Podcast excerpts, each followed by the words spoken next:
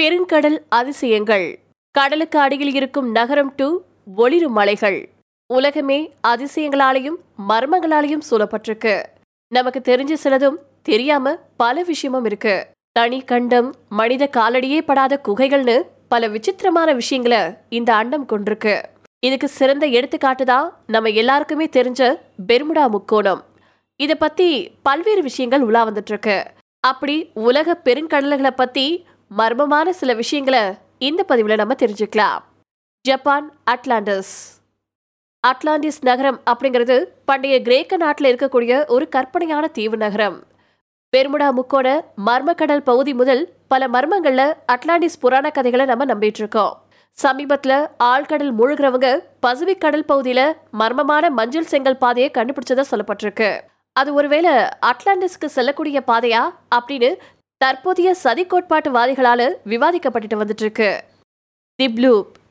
இது ஆயிரத்தி தொள்ளாயிரத்தி தொண்ணூற்றி ஏழாவது வருஷத்தில் அமெரிக்க தேசிய கடல் மற்றும் வளிமண்டல நிர்வாகத்தால நீருக்கடியில் இருக்கக்கூடிய ஒரு உயர்வீச்சு ஒளி கண்டறியப்பட்டிருக்கு. ஆரம்பத்தில் நீருக்கடியில் ராணுவ பயிற்சிகள் அல்லது ராட்சத ஸ்குவிட்கள் அல்லது திமிங்கலங்கள் காரணமா இந்த ஒளி ஏற்பட்டதா யூகங்கள் இருந்துச்சு. பல ஆண்டுகளுக்கு அப்புறமா என்ஓஏஏ விஞ்ஞானிகள் அட்லாண்டிக் பனிப்பாறையில இருந்து பனிப்பாறைகள்ல ஏற்படக்கூடிய விரிசல் மற்றும் அது உடைந்து ஏற்படக்கூடிய ஒளிதான் அது அப்படின்னு அதுக்கு விளக்கம் கொடுத்திருக்காங்க. பயோலு மினன்சென்ஸ் இரவுல ஒளிரக்கூடிய கடற்கரைகள் குறித்து கேள்விப்பட்டிருக்கீங்களா?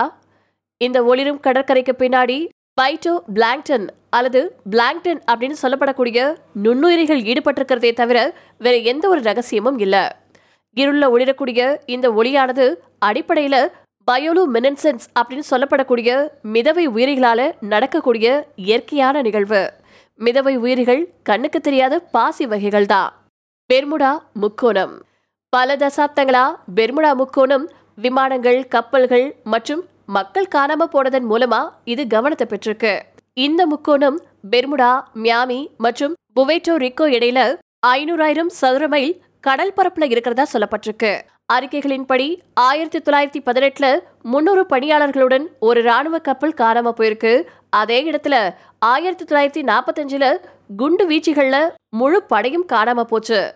இரண்டு நிகழ்வுகள்லயும் எந்த ஒரு இடிபாடுகளும் காணப்படல அப்படிங்கிறது இங்க மர்மமாவே இருந்துட்டு இருக்கு கருங்கடல்.